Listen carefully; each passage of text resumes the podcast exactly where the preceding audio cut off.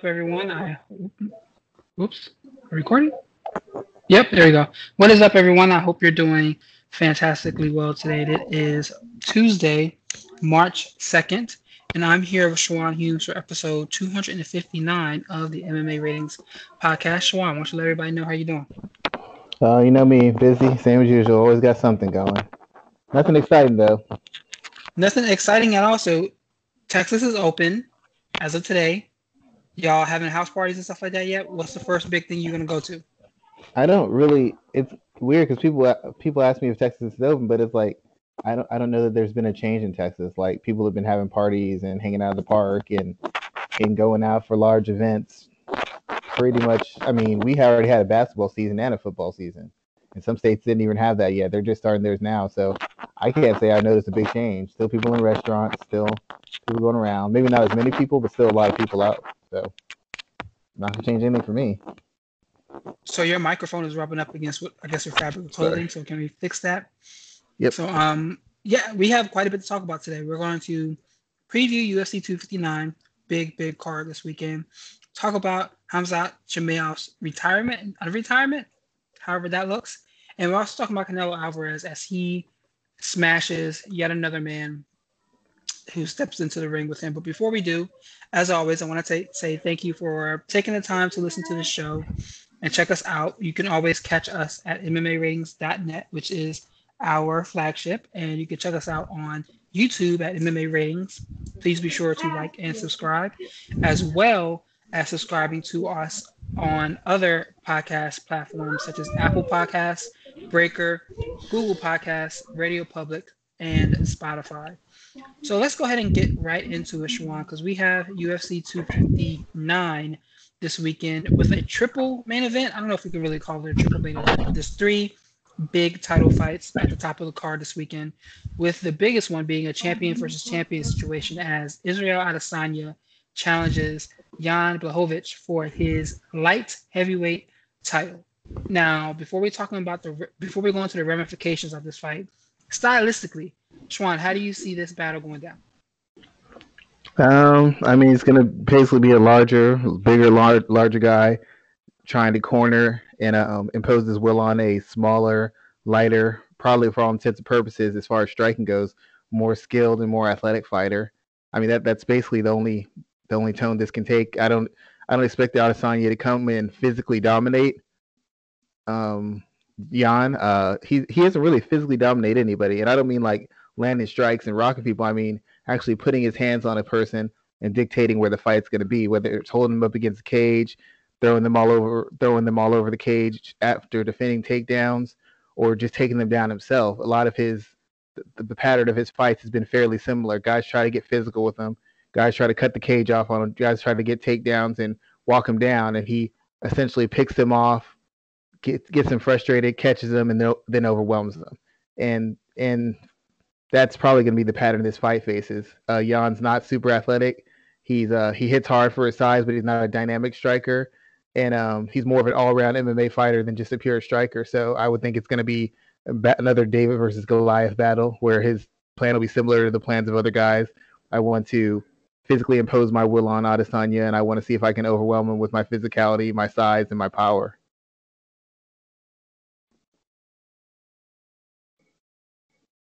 So do you think that will work? Because you see a lot of commentary right now talking about Adesanya's ability to evade and avoid damage while dishing out his own. Do you think that strategy, if that's what Jan comes into the cage with, will be enough to see him defeat a very well hyped uh, middleweight champion? Well, the biggest thing is we can say he's good at eva- evading offense, and I've seen I've seen that before. But the fact of the matter is, how many guys have really been able to press him? Robert Whitaker tried to. He missed a lot and walked into shots. Yo Romero was throwing low volume. Anderson Silva landed some, but he was also throwing low volume. Uh, who else did he fight? He fought Paulo Costa, who was also throwing low volume for one reason or another. He hasn't really faced the guy who's trying to actually walk him down and use volume and physicality. The only person he faced who actually tried to do that was Kelvin Gastelum. Like all the like lots of guys try to put their size on him and try to get to certain spots, but they weren't really successful in pushing a pace with him, throwing a lot of volume, forcing him to have to actively defend. A lot of guys were just trying to get him in the corner, trying to corner him, trying to cut off the cage, and failing miserably, getting picked off as they attempted to do so. Kelvin I would Gas- disagree with you on that though, because um, you mentioned I I would disagree with you on that. You mentioned uh, what's his name, Kelvin Kelvin Gastelum, as someone who fought with that style, which is correct. What about the way I feel like that's how Derek Brunson tried to fight him, and that didn't work as well. And also Marvin Vettori, Marvin Marvin Vettori took him down a couple of times. Brad Tavares did that as well too. They were trying to pressure him and get him to the to the mat, and it didn't work out for any of them. The only one who actually got him down was Marvin Vettori. He left out of there with a split decision loss. So I think those three fights were the individuals that tried to pressure him, and each one of them kind of found a way to lose. I think well, they all try to do it, but the person like there's people who had strategic success getting some takedown, kind of stymieing him a little bit strategically, and there's guys who actually had success it, it, as far as doing damage and pushing him to his limit even Yo Romero gave him trouble because he was low, he was low volume and Israel couldn't really open up because he's afraid of counters. Anderson Silva had success because Anderson was able to land some shots in between Israel's and Israel wasn't able to land as clean as he wanted to. The fight didn't didn't get past a certain pace because Israel couldn't quite key in on Anderson the way he wanted to, and Anderson's chin was holding up. The reason I point to Kelvin Gastelum is because Kelvin Gastelum actually, even though he took the worst beating, he was also the guy who had the most success against Israel Adesanya as far as putting shots together, landing strikes, getting him into certain positions, and making him work. And Kelvin Gastelum was probably the worst striker on it. Adesanya's list of fighters he's a faced. The, the difference between him and everybody else is he was able to take the punishment and he was willing to take the punishment. Robert Whitaker tried to do it, got KO'd. Paulo Costa tried to stay at distance, got KO'd. Yo Romero wasn't willing to open up, so he lost the decision. Most of those guys, once Adesanya put those put the power on them or started landing shots clean, they either they either decelerated in their aggression or they got knocked out. I don't know how good Jan's chin is, but when you move a weight class, usually your power isn't quite as much unless you you're just a, a killer puncher, which I don't think Adesanya is, and I don't think he's got the physicality or size just to bully Jan either. So my the only question I have in Jan trying to attack and put volume on him is, is can Jan handle what's coming back? If his chin can hold it up, and, do, and mentally his his head can stay in the game when he gets when he gets clipped. He can put his size to use. He can put his grappling to use. He can really assert himself. But all the other guys you mentioned, they had moments of success, but they weren't ever able to build on it. Tavares just got beat within an inch of his life. After like a couple or like a round and a half, maybe of being frustratingly difficult, he just got beat up. He wasn't able to land anything because every time he took a shot, he took a backward step. Gastelum stood on Adesanya, put his head in his chest, threw as much volume as possible, got his hands on him at every possible turn, and tried to wear him down. Now, the price for attempting that was a huge beating that might have changed his career forever, but that's the price you take when you're facing someone like that. Jan isn't going to stand outside and out box him and out jab him and out slick him. He's not the kind of fighter. He's not quicker on the draw. His best bet is to get his hands on him, kick the legs, kick the body, and essentially try to get into the middle range with Adesanya where his his defense isn't quite as strong you know, the mid range the boxing range, where if he misses, he can get into a clinch. He can kind of muscle him, lean on him, make him carry the weight, take the power. So I'm not saying Jan isn't skilled, but he's had problem with athleticism before. All the fights he's had the most trouble with has been with athletic guys. Adesanya is gonna be more the most athletic guy he's faced yet. So his best his best bet is to come in, be efficient, be deliberate, take his gas tank, take his legs, lean on him, make him face the the the weight and the power of your body. Adesanya's game plan is the same as always pick your spots. You get him hurt, overwhelm him. Look for look for shots that, that don't expose you to return fire and allow you to break your opponent down and then lower the boom on him. His game plan really doesn't change. It's a matter of guy tries to take him down, guy tries to stand with him. But eventually, he he just aggressively counterpunches people. He frustrates them with a movement. He frustrates them with pressure. Sometimes he pressures them, makes them strike, and then he counters it. Sometimes he lets them pressure and lets them lead, and then he counters it. But either way, he's actively countering guys breaking them down, and then turning their lights out if they're willing to push the pace. If they're not, he'll just settle in and just beat him up for four, three, three to five rounds, whichever it takes. So, final thought on this piece: How do you see the fight ending, and when? Uh, I really keep having a feeling that Jan might be able to pull this off. I, am not. I've never been sold. I've never really been sold on Adesanya's chin. I just never have. I think I think he he's he when he can roll with shots, when he can see shots coming, he's fine. I think if you hit him, you can hurt him. I feel Anderson Silva hurt him. I feel that Kelvin Gastelum hurt him. I felt in moments that Robert Whitaker was they got got a few shots off. He wasn't able to get the shots that he wanted, but I, I feel like he he's very vulnerable in that aspect. Um, and I, I, really do feel that if Jan can get his hands on him, it's such a size difference because he has he hasn't fought a guy as big or as strong as Jan. This is an immediate jump up. There's no time for him to make up the weight or to really adjust to that kind of that kind of uh, weight and that pace of light heavyweight. So I, I want to say that Jan can Jan can get to the spots he needs to get to, and basically control him, maybe submit him, maybe ground and pound him. But once again, Jan has had tremendous, tremendous, tremendous problem with athletic guys. He just he's he's always had a hard time with guys who can move, guys who got quick feet, quick hands. It's causing problems from day one.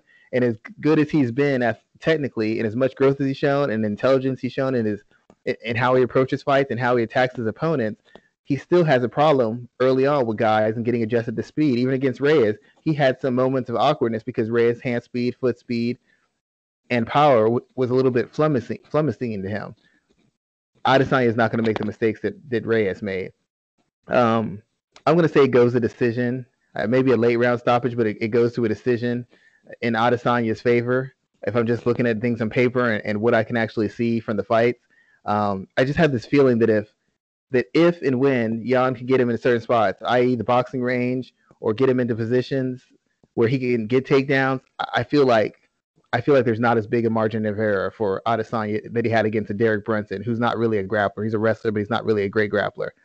And I, I really think the size the size can make a, can be a factor. My my only reason I can't pick Jan straight out is he just has so hard a time getting into the position he wants to get into to do the work he's best at doing.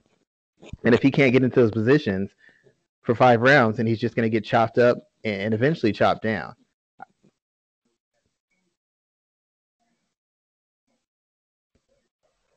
So let me ask you this, because I'm, and I'm gonna go first, and you can you can follow up after me. The question is, who do you think has more to gain from a victory here?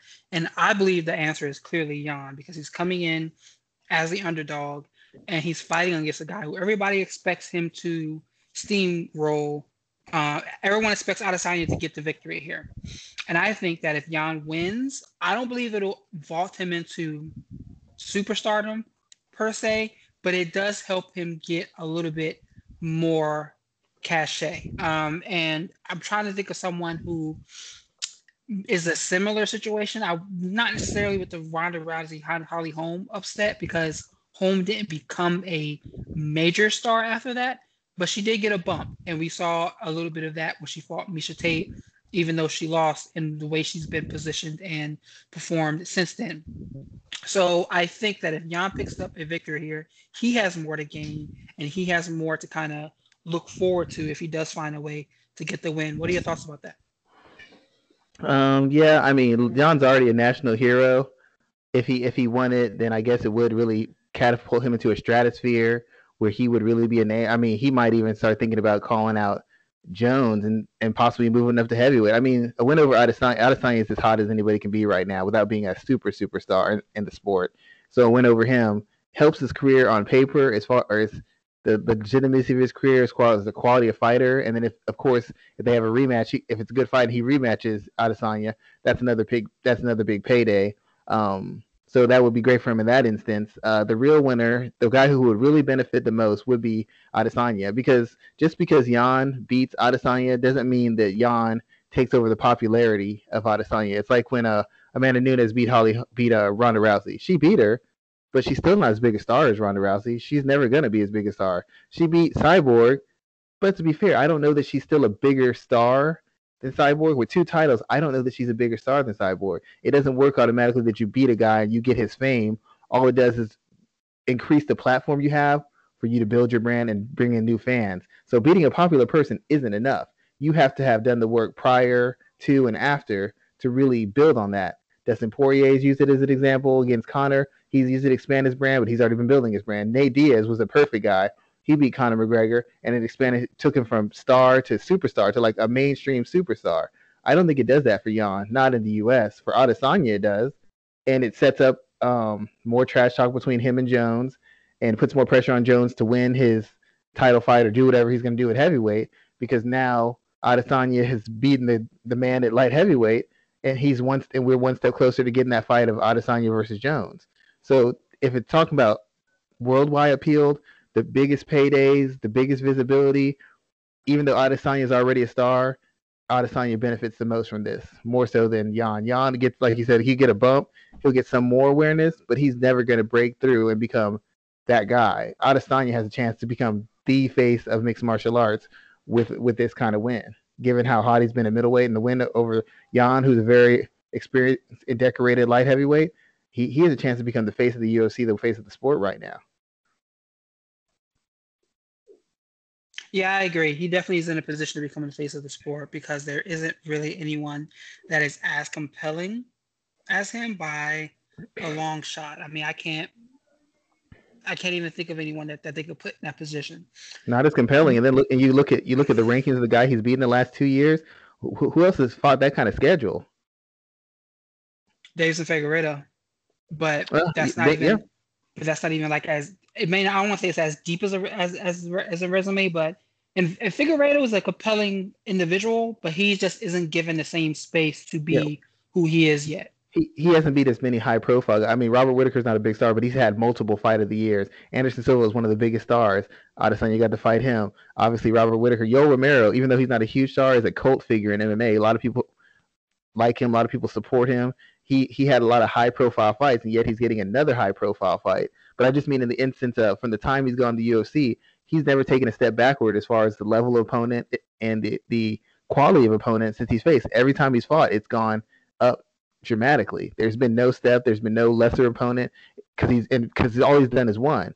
So if you look at his record from the time he's got here to the top now, it's just gotten better and better and better and better and better and better. So now he's taking on another challenge. It's like there's very few fighters who can even look at his resume and the ascension of it and say, "Oh, I'm on Israel Adesanya's level." I'm not saying he's beating the best guys in the world, but as far as the rankings and where these guys stay are placed in the middleweight division or in MMA, it, it's going to be hard to find somebody who's had a tougher, who's had a tougher, who's had a tougher go and been been more dominant in it. Poirier's lost in this time. Almost yeah, everybody's lost in this time except for Khabib. Everybody except for Khabib has lost in this time that it, Adesanya has been the UFC. Adesanya has only he's better and better competition and been more and more impressive in dispatching them each and every time we really forget about that run he went on first to like to get to the title because dude was fighting it seemed like almost every two months or something like that so he was definitely on a streak to get there i want to move to the co-main event and this is where i'm picking an upset Shawan. i am picking megan anderson to beat amanda nunes and not because there's something special about anderson per se I think she has the skills to do it. Um, but I'm wondering what state Nunes is in coming into the cage. She is coming off an injury. She was gone for a little bit of time, and um, she is coming in, you know, as a new mom, and she's been bouncing back and forth between weight classes. I am thinking that maybe Anderson might be able to sneak away and pull something out here, uh, uh and maybe take away the title from TJ Dillashaw for having the biggest upset in the UFC history. What are your thoughts about that? Uh, I think it's very viable. You know, I've had people ask me about that fight a lot on Twitter, in person, people connected to the fight. And I, I've told everybody I, I see avenues for Megan Anderson winning this fight. Um, not because I, once again, I don't think she's a dynamic athlete. Clearly, she's not a particularly elite grappler. I mean, she's not even really an elite striker or an elite fighter, or elite wrestler at anything. She's decent to pretty good at everything. But what allows her some freedom is that she's very well conditioned. She's very big. She's very big. She's big for the weight class. Like she can't make 35. She she might even be big enough to fight at PFL at 155. She's very long. She's very big. Physically, she's strong. She throws a lot of volume, and she seems to be fairly durable. I, I don't know that she's durable against somebody who hits like Nunes, but she seemed to be very durable. I've never really seen her rocked or stumbled or just hurt and, and close to being finished. And Nunes, for all her, for as impressive as she's been the past couple years, you have to admit when you saw her against Randamie, and I know Megan Anderson's a better grappler than Randamie, maybe not a better striker, but a better grappler against a smaller woman because because um, Nunes is bigger than Randamie. she had problems finishing. I mean, she almost got stuck in a triangle. Everybody could say that wasn't really that close. It was that close. It was close. She almost got that. She had a hard time controlling her on the ground. She had a hard time keeping her on the ground. That's why when they got into these other rounds, she was working so hard, not able to get a finish. That second round, she was gassed, and Randamie's just lighting her up left and right. And the same thing when she fought uh, Felicia Spencer. Now, Felicia Spencer wasn't able to do any real harm. She landed some shots, but she didn't do any harm. But that fight, the, the shots that Felicia Spencer was taking, people would have thought you couldn't make it out of a round with Nunes because Nunes kills everybody at bantamweight. And at feather and at featherweight, she wasn't killing her. I mean, she eventually knocked her out, but she did it. She she did it like what? I think it was late in the fourth round, late in the fifth round, maybe early in the fifth round or something. Either way, she did the same thing that Cris Cyborg because people were saying Cris Cyborg doesn't hit as hard as she she used to hit. Through three rounds, the damage that Nunes did to Spencer and the damage that Cyborg did to Spencer was was comparable. So her power doesn't carry as much weight at 45 seemingly as it did before. So she can't just walk through walk through uh, Anderson on the feet, that causes the problem. If she has to fight for positions, like fight her up against the cage and grind to fight her cage, or fight to get her down in positions, or fight to keep her down in positions, Amanda Nunes will get tired. People keep telling me her gas issue's been fixed. It hasn't been fixed. She's just dominated people. And when you dominate people, it's easy to control position. It's easy to save your energy because they're so scared they won't fire, they can't take you down, they can't do anything. So you get to cruise through it. But every time she's been forced to fight, she has gotten tired. She has looked suspect against Kat Gonzano, Cat Zingano, against um, Valentina Shevchenko. Even as late as Germaine de Randamie, you saw her huffing and puffing. You saw her tired because she couldn't just physically dominate any and every position in the fight. If she can't get clean takedowns and immediately do do harm, if she can't finish on the ground immediately, if the fight's even close to being 50-50 on the feet, she might really have a problem. The main thing you have to do against Nunes is avoid the finishing spots and force her to work. If you force her to work at a high pace and make her work for everything, for the from the word go, and you make her really, really work hard, then about two minutes, a minute into the second round, she's to get tired. She's going to gas, and you are to have moments and an opportunity to overwhelm her. It's happened throughout her history of her career. The only reason we haven't noticed it now is because nobody's been able to last long enough to push a pace on her. And the first time she got a pace pushed on her by a girl who can't grapple at all, she got tired. She was defensive on the feet. She was lunging for takedowns. When she missed them, she wouldn't get back up. And when she started getting hit, she was flinching away and backing up. So there's a very logical avenue for success for Megan Anderson. If she gets tired and Megan Anderson takes her down, I think she's gonna have a hell of a time getting off her back. She's not great off her back. She's not a great submission person off her back. And when she's tired and she can't control pace with her explosiveness and, and the variety of shots she throws, she's not great defensively. Her defense is your fear of her counter. Once you don't fear her counters, her defense on the feet isn't spectacular. So you have somebody who's not great off their back, isn't great in scrambles because she can't maintain them, and isn't great defensively if she can't seriously hurt you or knock you out and you fold immediately. So even though it'd be tough for Megan to make it through, if she can avoid those spots and keep making her work, there's a very likely, very it's very likely second round Nunes gasses, and now the fight's up. It's 50-50 fight from that point on interesting that you brought it up that way. So I am of the ilk, though, that in order for Anderson to win, she has to stop Nunes. If this fight goes five, I expect Nunes to win probably three to four rounds. What are your thoughts about that? Uh, yeah, I would think so. I think she would almost, she pretty much, I mean, the beating she'd have to lay on her for them to, I mean, pretty much if she's laying that much of a beating on her, they'd pretty much have to stop the fight because I don't, Nunes, when she's been pushed, really pushed, and, and Cat Zingano's the only one who's really done it. She usually can't hang on. And against that Valentina Shevchenko fight where she was, you know, dead, I mean, that last round, she was like dead tired, just covering up. She wasn't doing anything. Shevchenko was just laying the lumber on her, and Shevchenko wasn't even a natural bantamweight then. So I would agree she probably has to stop her. But if she gets tired, the mission will be there, ground and pound will be there. Nunes is very devastating in spots. But if you notice, much like Anthony Smith and Anthony Johnson and other people who fight in spots, she's not devastating every minute of every round. That's a she just can't. She like Max Holloway puts volume in, breaks you down, breaks you down, breaks you down. Dustin Poirier is constantly pressuring, landing big shots, breaks you down, breaks you down. Justin Gaethje landing big shots constantly, breaks you down, breaks you down, breaks you down. She fights in spots, and when she has these huge moments of offense, she's grading them, and then she rests.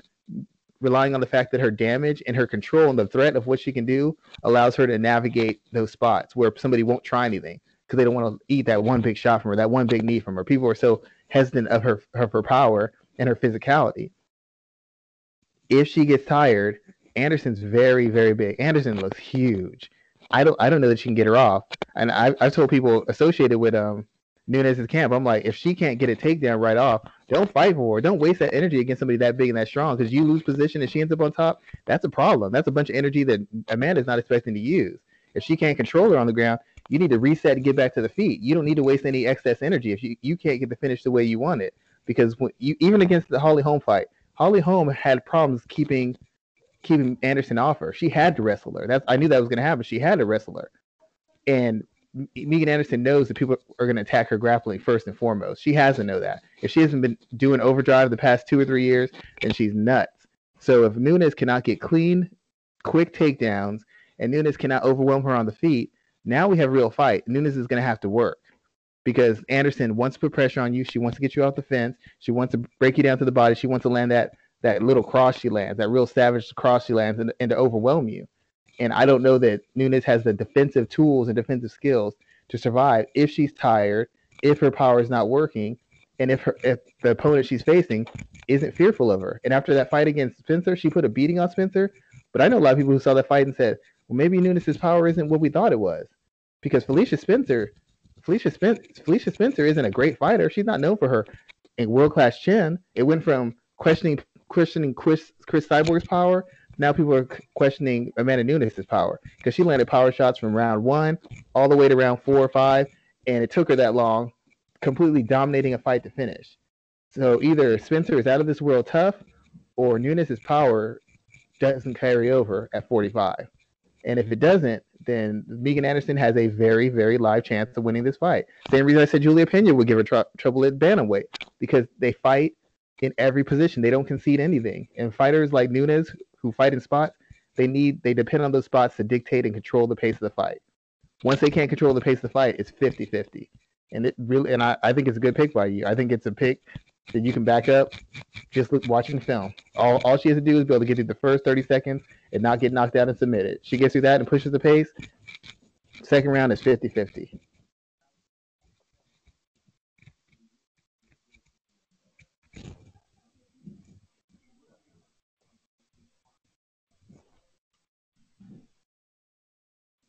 Unmute again. Yep, I sure am. Uh, let's talk about the third title fight. Uh, one more thing, sorry, go. I, I will say I will have to. I'd have to favor Nunes just because of the caliber she is and some of the gaping holes that Anderson has in her game. But everybody knows what Nunes' game is. If you don't know Nunes's game by now, you're out of the loop. That's the main reason I focus on Anderson because the the story is going to be can Anderson challenge her? Can Anderson beat her? And to me, it's what happens if Nunes gets tired again. We haven't seen her tired in a long time. And anybody who saw that fight against Durand and saw her tired, if you told me you didn't have any doubts about her lo- losing that fight, I think you're lying. Because when she got tired, it lo- it was real dicey for a minute. So that's why I focus exclusively on Anderson because that's going to be the story. And even if Anderson just pushes her, that's going to be the story. We've already seen Nunes. Nunes Nunes is kind of old news in that regard. So I wanted to focus on what the real story would be at and where the real analysis would be in. Sorry. True. There you go. There you go. Um, so let's talk about this last title fight because it's the one that intrigues me the most because I have no idea how this fight is going to go. Petr Yan, Aljamain Sterling is a real puzzle to me because at times it's like, will the real Aljamain Sterling please stand up? Who are you? And I feel like we get a new facet of him every time he wins. But then we see the fights where he loses, and it's like a gaping hole where he loses. Like, dude, did you not know you needed to, to feel that? And he's fighting against a champion who is very good in everything that he does. I don't think he, Petr Yan really even has any holes. I know a lot of people are on Sterling for this fight. I root for everybody black. So I'm rooting for for um, Sterling to come out with a win here. But I think this is not going to go his way. What are your thoughts about this fight? The biggest thing the way Sterling has to win fights, he has to be able to pressure Yan. That's that's been the biggest thing with him. He's not to me. He's not. He's athletic. He's long. He fights with volume, but he's not super durable, and he's not super physical. When guys have asserted themselves physically, he's been controlled, and so he fought Cody Stamann.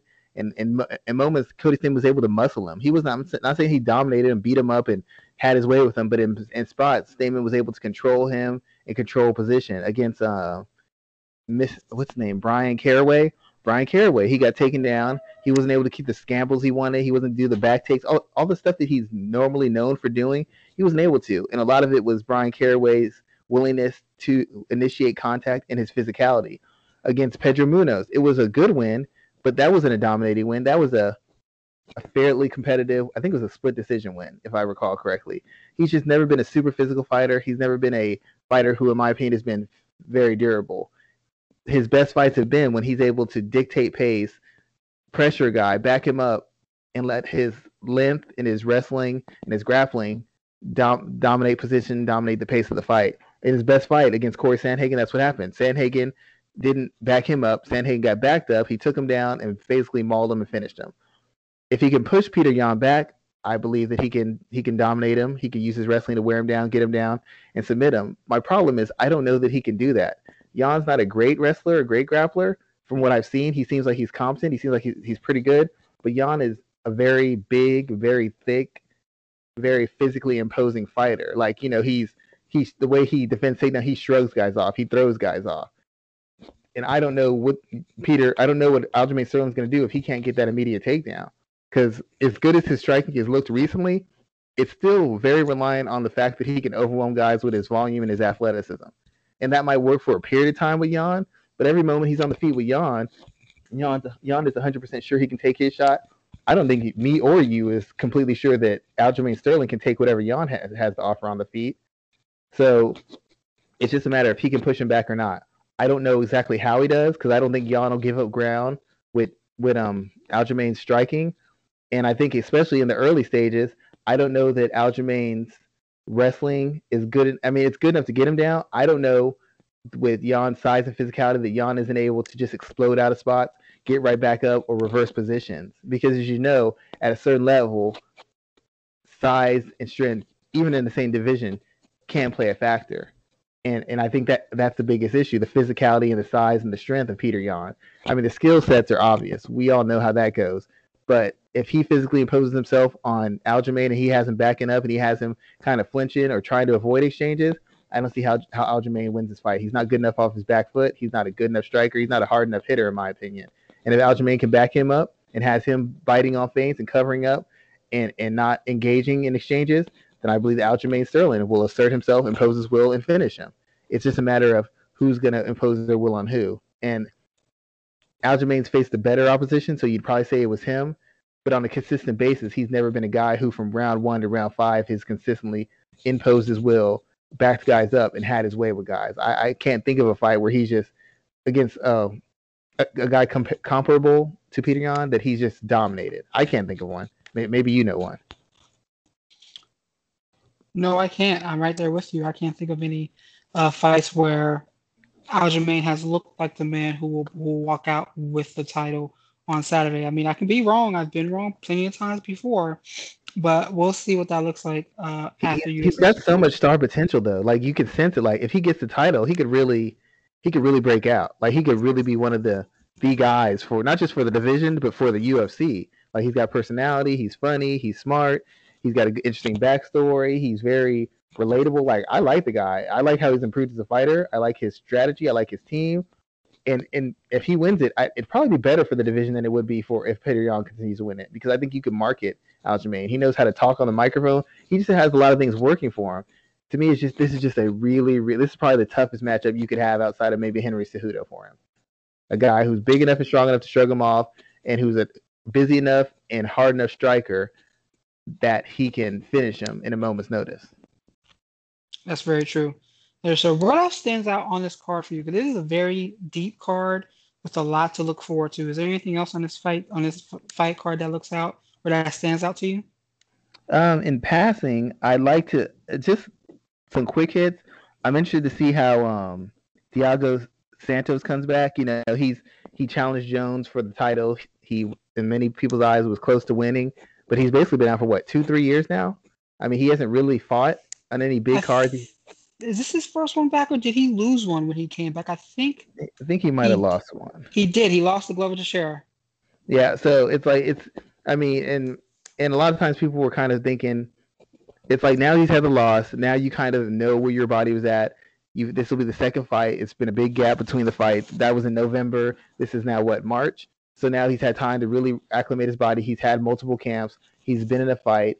He he knows what he has, and this is what's going to determine kind of where he at he's at and if he moves back forward to being a contender or he falls all the way back. I could forgive him for the fight against Glover. He wasn't back 100% in my opinion. After coming off that kind of injury, no matter what you say, you could be like, "Oh, I'm 100%. I know I'm good." I don't know if I believe that after the injuries he suffered. But this fight with the extra time off, it's a condition and to prepare. Um, I, I, think this fight might be do or die for him as far as where he really stands in the UFC. Um, I'm interested in the Dominick Cruz fight just to see what Dominick has left. He didn't look great in that uh, Henry Cejudo fight. He looked really bad, to be honest. I mean, I, I expected more from him. I don't know why I expected more from him because his skill set's kind of plateaued. But um, if he loses this fight, he's pretty much doesn't have any pull at this division. I was really hoping that he'd fight a bigger name in hopes of giving the fans a fight they would like and, and having an opponent who, if he gets beat by him, will give him a little bit of a safety net. If he loses to Casey Kenney, and Casey Kenney's a tough, gritty fighter, well conditioned, well prepared, um, has moved up and looked good against ascending levels of competition. But if he loses against this guy who's not really known, he's basically going to make this guy's name, and he's he's going to take a huge step back to hit to his reputation. There's a lot of people who already think that he's past it his prime and was never as good as he thought he was, or as he showed in the in the UFC. A loss to Casey Kenney pretty much uh, cements that and, and, takes him out of the equation on any level. He wins the fight. He's in talks. Dillashaw rematch, maybe Sandhagen, maybe Frankie Edgar, whatever. He can keep moving. But he loses this fight. Um, it, it really could be over for him. Yeah, I'm right there with you. I think uh, both of those guys have a lot to really fight for this weekend. Um, and Joseph Benavidez too. I think you just mentioned him too as well. So these individuals are really kind of fighting for uh, relevance. They have very tough fights. Um, Casey Kenney, Aleksandar Rakic, and Askar Askarov are not easy outs in any way, shape, or form. So I think it should be interesting for each and every one of them. I feel bad for Benavidez. Like. I feel bad I for feel Benavidez. Bad for Benavidez too. He he's been the number two guy for so long. He's done nothing but class. He's put on fight fight of the years in WEC and the UFC. He's fought everybody, hung out, dedicated, was loyal, got better every single year, and all it earned him was two losses for the title. It, it just I feel bad for that dude. Yeah, he's had more than that. He yeah. he had two to DJ. Yep. He had two yeah. to DJ, uh, two to Dominick Cruz. Yeah, and then but I mean, like just after he beat DJ, you everybody kept saying as soon as DJ's gone, he's the he guy. Never beat DJ. Yeah, and so when DJ transferred out to one, everybody's like, Joseph Beaton, he must be the guy. He's the guy.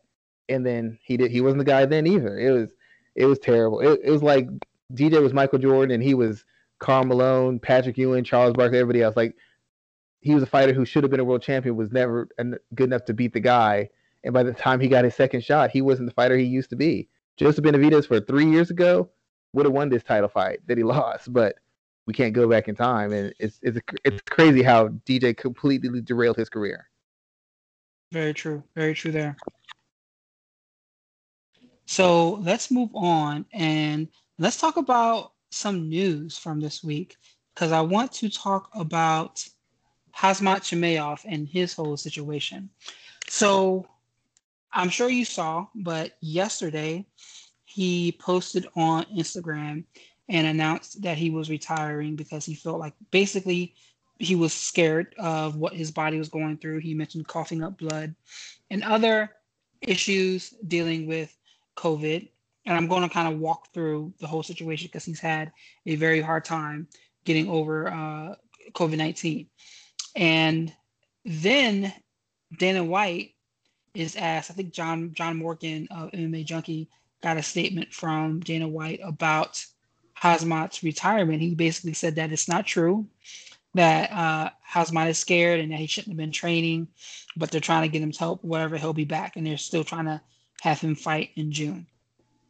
Then shit went really left when uh, Kadyrov, who is a legit dictator who is who has committed all types of human rights atrocities.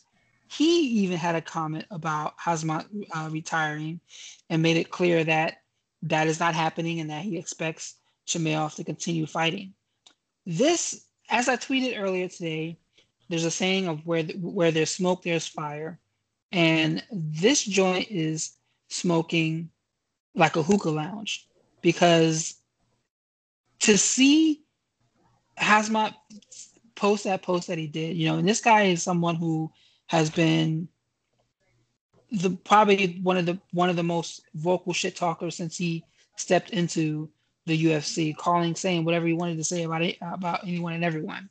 To see him post that in in what had to be a very frightening moment was jarring, but this then to see the two responses after that was really it was really disheartening to me. And I was texting someone about it last night, and this it, it just it just didn't seem I don't want to say it didn't seem real, but when Chimaev's post first went out, I kind of just rolled my eyes because for a couple of reasons. A because you know I don't think the MMA community has taken COVID nineteen seriously at all. There's one part of that. Two, we've seen Chimaev in multiple videos and multiple appearances not wearing masks even after his COVID nineteen diagnosis. So there's that too as well. And Dana White's and Kadyrov's comments are clearly they don't give a fuck about this dude. They are focused on money first, and Dana's space where Kadyrov is still very welcomed in MMA and welcomed within the UFC is so problematic for a number of reasons. So problematic. But there's nothing that they can do about it at this point. Absolutely nothing. Because if they want to keep dealing with fighters from that area, they're going to be dealing with Kadyrov as well too. So, what did you make of this, Shawan? How, what taste did this leave in your mouth after you saw everything go down yesterday? Well, a lot of people aren't going to feel bad for Chimaev because of the guy he's connected to, which is considered more of a dictator or whatever. So people are going to be like, "That's what you get." Like, I have no sympathy for you. You signed on for, you know, you're going to deal with the consequences of it. And to a certain degree, I almost fall in that camp because uh, a lot of people have said you don't want to deal with it. A lot of people outside of that area have said you don't want to deal with that person. You don't want to deal with him. He's not a good guy. He he's terrible person. And people on his payroll, fighters on his payroll, have always told you that's not the case, or they just avoided the topic altogether. But the fact of the matter is, Chimaev took the money. He he took the benefits of being associated with that guy, if I'm correct. So he can't complain now that that guy is expecting him to do his job. I'm not saying it's right. I'm not saying he, he should have to do it because if he's really ill and he's experiencing these symptoms, then he shouldn't be fighting. Especially if he's mentally is checking out to the point where he doesn't want to fight or thinks he doesn't want to fight, he shouldn't be fighting. But the fact of the matter is when you sign on under someone, period, you're you're subject to their to their law. Their their their word is law. He took the money, so now he has to kind of deal with the consequences of that, which means he might have to continue fighting. I mean, that guy for what I'm understanding, funds his lifestyle, funded his training. He reaped the benefits of being associated with that guy, if I'm not correct, if I'm not incorrect. That doesn't just disappear because you decide you don't want to do it anymore. It's like being a rapper who's funded by a drug dealer, and you decide, well, I'm, my heart's not into rap music anymore. I know it's slightly different, but it's the same general gist. I paid my money. You're not done until I get my money back, and then even then, I'm going to decide what my money what my money back equates. So unfortunately, he he set the table for this by dealing with this guy to get into the sport and get these opportunities. He got fast tracked, he got extra retention, he got the full support of the UFC, Dana White, blah blah blah, whatever. And he got to be a name, he got to be a star without having really beaten anybody. But this is the downside of it. That guy wants to be the one making the calls and making the decision. You don't just get to call and say, I'm not doing this anymore. You don't have that option. And um, as cruel as that might sound, that seems to be what the actual issue is. If, if once again, and I may be misunderstanding but that's what it actually seems the issue is. That guy's the boss. He doesn't want the guy to stop unless he's unless he gives a say so, and he's not giving it. He's saying you have to continue fighting. When I heard Dana say that he the guy was still the mix or he was still going to keep things open, I figured that uh, Chimaev's sponsor, supporter, financer, whatever, hadn't given him the word. And I was wondering when I saw the post if he had run this by the people who had been funding him and basically put him in this position. When you get in that kind of position, you don't get to make your own terms. You don't get to walk away from anything. Not not from those groups of people, not people in those kind of positions.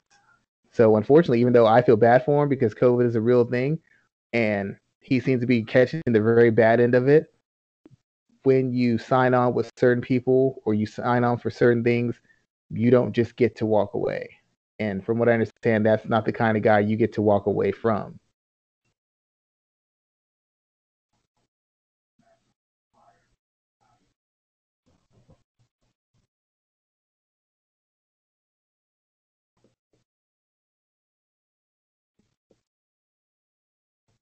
something bad is going to have to happen for them to separate themselves from Kadyrov. And I don't have the faith in Dana White or the MMA community to do so. And that's really unfortunate because we we're seeing this young guy basically be forced into continuing to fight when he may not want to. And this whole situation is just really problematic to watch.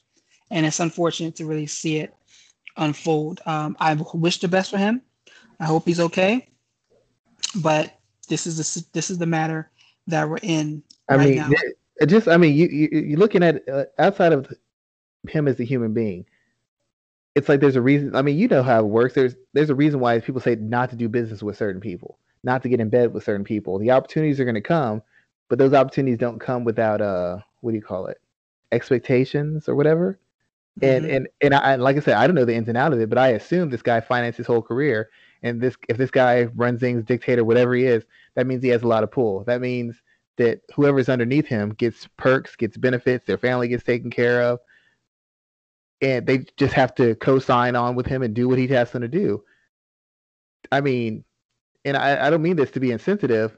How did they think that this was not going to happen? You know what I'm saying? Like, you don't just get to make those decisions on your own. It's like joining the mob or something you don't just get to make those decisions on your own. You don't just walk out when, when you felt you had enough. You get to walk out when they felt you had enough. And and that, and I, I feel bad for him, but did he not think that did he he not understand what he was signing up for? Did that not cross his mind? No, that's all true. And that's this is where we are now. Uh, and it's an unfortunate situation to watch unfold, but it's going to have to be one that we continue to watch unfold, especially as the sport itself and the community around the sport doesn't take not only COVID 19 seriously, but doesn't take this situation with Kadyrov seriously as well. Well, we, um, well, I think we've always discussed this. MMA guys care about it when it impacts them. When it doesn't, they don't care. Oh, I care about fighter rights. You get your new deal. I don't care about fighter rights. The fighters aren't being represented. They're not getting the opportunities they want. Oh, I got my title shot.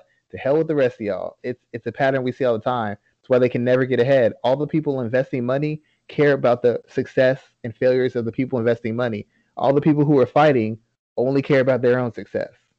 As long as they're winning, they don't care about anybody else. That's why the fighters can't get any traction.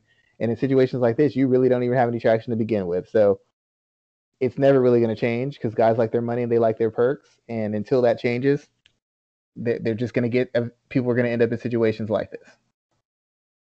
You're 100% right. Um, let's also talk about our boy Canelo Alvarez because he absolutely steamrolled his mandatory title defense on Saturday. And did you see anything new from him? Not really. I mean, he didn't really have to. It would have had to go a couple rounds.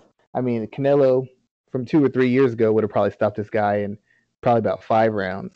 The the, the hope was that that uh Joel Joel Joel Diaz was training him that he'd be able to get squeeze a little bit more out of him, have him in condition where he could compete and push past a certain point to maybe test Canelo. That ended up not being the case. Canelo didn't have to show anything new. The guy wasn't physical enough or durable enough or fighting at a high enough pace to uh, to force him to have to show another aspect of his skill set. And to be honest, most guys aren't good enough to force Canelo to have to show something new unless he just wants to. Canelo can just go through the motions against most guys and beat him. But a guy against his caliber, he didn't even really have to go through the motions. It was just it was just a mismatch to keep Canelo sharp, keep him paid, and to keep him active, so that when he faces a better op- better opponent, his timing's there, his conditioning is there, his punch count is there, and his accuracy is there. This is just going through the motions to help him become a better fighter. It's not a, a fair fight, or it wasn't really a chance for that other guy to win a title. Do you think that we're ever going to see him really challenge? Like, what needs to happen for him to get pushed to his limits? Well, I mean, he's been challenged different ways against Kovalev. He was challenged against a bigger, stronger guy with a real good jab who was good on the outside. And, and it, it caused him some distress. He lost some rounds because Kovalev was moving and boxing, and he was able to get a late stoppage on a fight that was pretty competitive. Um, you know, he's had he's had tough fights before. The thing about it is, he's he's got a natural feel for boxing, and his and his coaches are very technical and strategical in the way they have him fighting. They they really focus on key on every area, every aspect of boxing, and he's a boxing junkie. He's like Mayweather in that aspect. He's like light years ahead of guys because most guys get by on toughness. Most guys, some guys get by on volume. Some guys get by on power. Very few guys actually get by purely on their actual skill set, their awareness, their IQ, and their actual craft. Canelo is technically light years better than 90% of the people boxing in his division or out of it. He's really like in a class of his own. Um, I can't say he he can't be challenged. Caleb Plant could challenge him. Caleb Plant's a good enough boxer with fast hands and fast feet, so he could give him problems. Uh, the Charlo is uh, another another. He's a big puncher. He's athletic. He throws a lot of punches. Um, he's a good he's a good boxer, but it, his combination of athletic skills and his boxing would pose problems. Uh, who else? David Benavidez is a big, strong, rugged, athletic, powerful guy. He has and BJ Saunders, who he's going to fight next, is a mobile, kind of awkward, slick kind of boxer.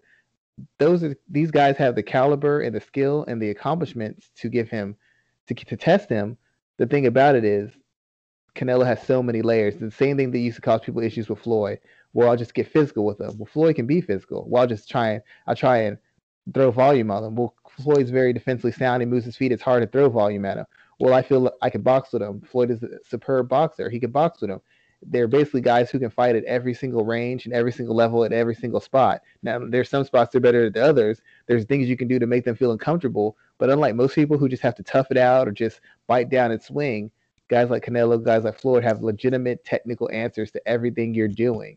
So I would say guys who've got a little bit more athleticism and and have the have some boxing skills but have some athleticism would cause them trouble. But I don't know that, that I bet any of those guys beat him. Caleb Plant can cause them trouble. Like I said, fast feet, fast hands, very good boxer, good size. Charlo, explosive puncher, very aggressive, very durable, well conditioned, and has some boxing kills. Um, Benavidez, but once again, I could see where they would give him problems at, but that's only to a certain degree. I feel like there's two or three levels he can go to that they can't match. So lots of guys can push him. I just don't know how many guys can actually beat him, especially given that he fights so often.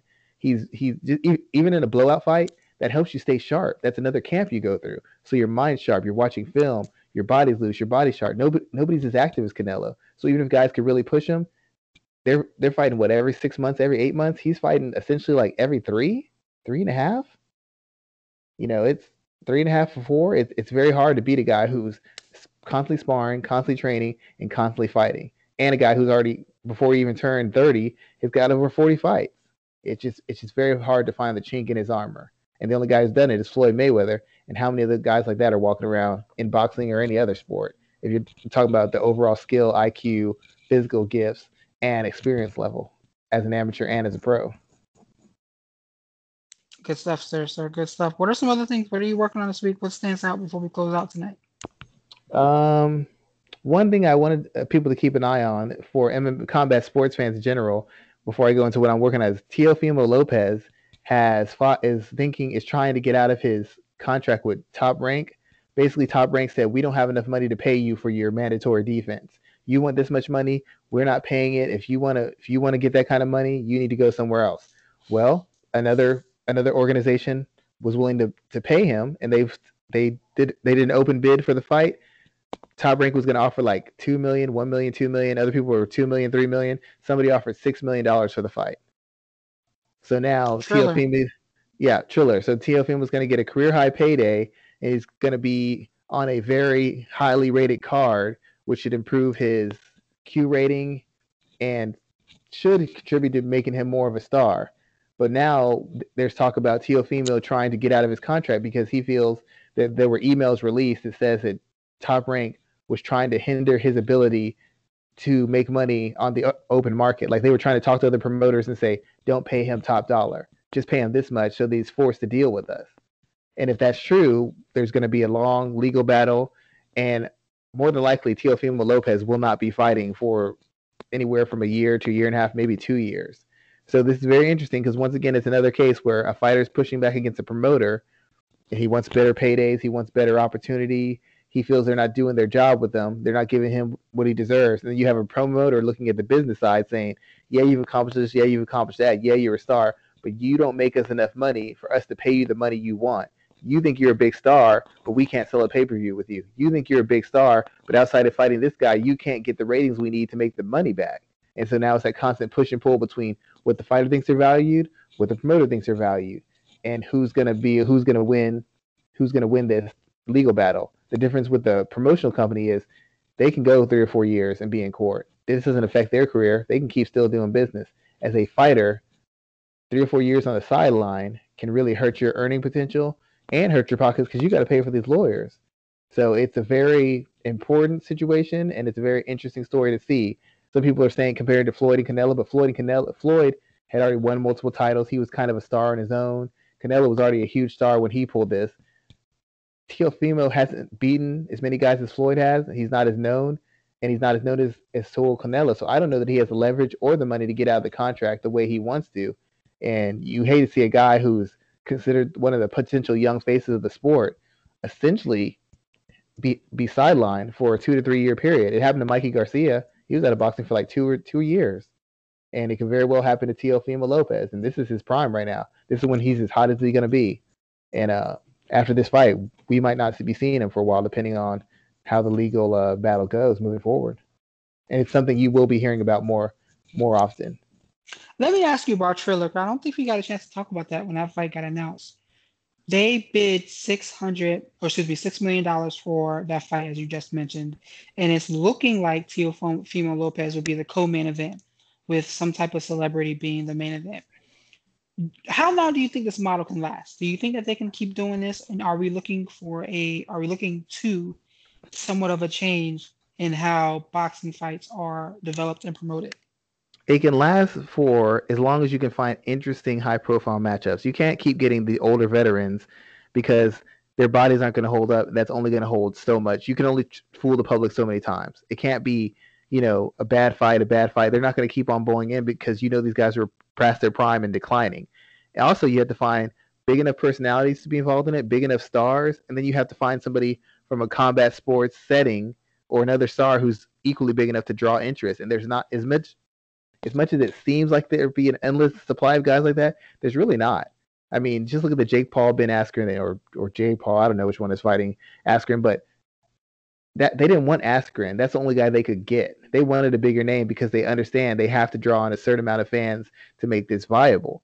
And also with these cards, you have to have a certain amount of quality fights around it to to justify to to kind of dress up the main event because we know that's not going to be high quality. As long as you can, as long as you can draw guys into it, big guys who who have followings and can impact, can have huge followings they can bring into it, it'll be fine but there's not that many guys who have that kind of following who you who you can really bring into the sport. And the guys who do may not want to risk getting embarrassed. I mean, Nate Robinson had a huge fan base. The biggest fight they talked about after that Tyson Roy Jones fight was Nate Robinson getting knocked out. But how many guys really want to risk that moving forward? How many guys really willing to take that chance? Combat sports who are stars or even celebrities? Because that follows you. There's difference between getting dunked on and getting knocked out. Getting sacked, throwing interception, or getting knocked out. So it just it just depends on how it really really comes down to the bottom line is how much money can they offer to make it worth somebody's while.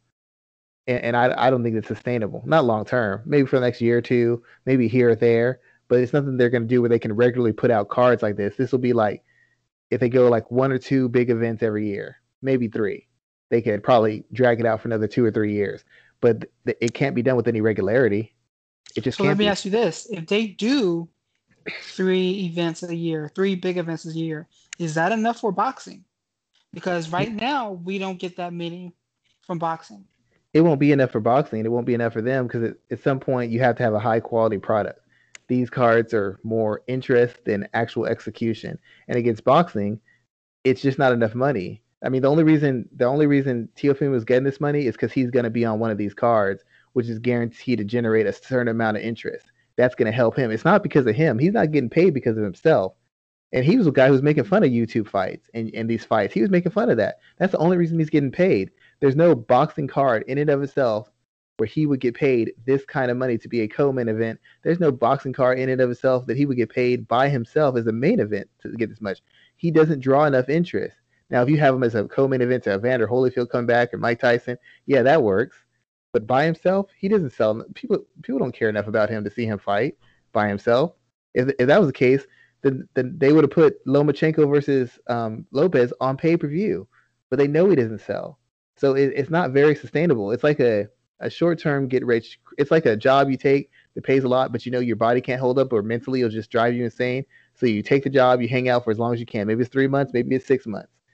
But after that, you get you move on and you go on to the job that you want to have or the job that's more stable that you can actually have a career at. That, that's what this is. I, I don't think it's sustainable long term. You can't have enough stars because stars, celebrities, whether it's faded athletic stars or actual big name celebrities, YouTubers, they know their value. You're not going to get them for one million and and fifty thousand. They're not going to do that. They they're like, I have 2.4 million followers. I'm going to need at least 2.4 million dollars to step in and risk that kind of embarrassment with fighters, MMA or boxers, you can you can pay them twenty thousand here, ten thousand here. They'll take that. That's a huge payday for most guys. Most guys don't make millions. But for people in the entertainment business or formerly big name stars, you're not getting them for cheap. They know their value. They know their, their name carries the weight. They know their name is getting other people paid. You're going to have to pay them top value. And there's not enough of those guys out there. There's not to me, there's not enough money around to entice those guys in there to keep doing that past a certain point. There you go. There you go. Well, Shawan, did you see our boy Bobby Lashley, former Bellator and Strikeforce fighter, win the WWE Championship last night? I hope you did. I, I did. I was. He can add that to his resume. He he really is. It, has been interesting. This everybody thought going into MMA would kind of ruin him, and it, it, he really didn't skip a beat. It's really just been onward and upward for him. He, in that and competing as a pro actually like had the Brock Lesnar effect. It actually legitimizes you as a wrestler because so you know. Go ahead. Go ahead. No, it, it, it, it, just gives you that legitimacy because you've done both. And so it, it's really only helped his career. I, I don't know how many guys can actually pull that off successfully, but it's been pretty amazing seeing him go from a guy who was a who was a name to a guy who's at the peak of, of his his industry right now. So let me ask you a question then. MMA, pro wrestling, who wins him or Brock Lesnar in in, in, in both spaces? I'd ha- I'd probably say uh, I think I think last man I don't know Brock is a really good performer in the cage too. To, in the ring, to be honest, I mean he's not just athletic; he's really good a performer. Like he, I I say I say Lesnar prime Lesnar. Even maybe now he could probably beat Lesnar. Even then, I, would probably say Lesnar. Now I'd say Lesnar wins in both. Les, Lesnar's from people I've known who've done wrestling and, and competed or worked in the wrestling industry. They they tend to tell me that for a guy who didn't grow up as a pro wrestler, Brock Lesnar is a very good performer. They they say he's if he just did it full time, he, he probably could have been elite. At one point, he was even with his limited experience. I don't I don't know that Lashley has ever been as good as Brock Lesnar in the cage. No, not nowhere near in the cage. Let's just let's just be better guys. And I and I don't think he's ever been as good as him in the ring. To be honest, I'd say it's Lesnar both ends. Very good stuff there, sir.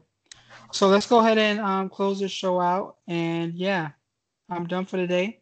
You're done for the night. We'll be back next week and go from there. All right, guys. Thank you for uh, the the support. Keep on liking, sharing, and subscribing, and we'll keep on producing top top notch content for you. Have a great night, everyone.